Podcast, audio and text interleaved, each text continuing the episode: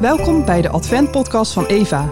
In deze podcast nemen wij je in 31 overdenkingen mee naar het kerstfeest. Aflevering 30. En werd gelijk aan een mens.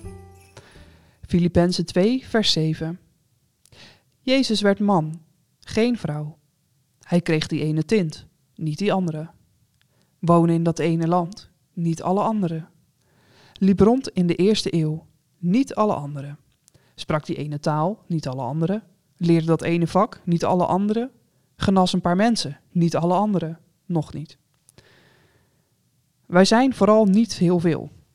De meeste boeken zullen we nooit lezen, de meeste mensen zullen we nooit spreken, de meeste beroepen zullen we ook nooit uitvoeren. Volwassen worden is leren.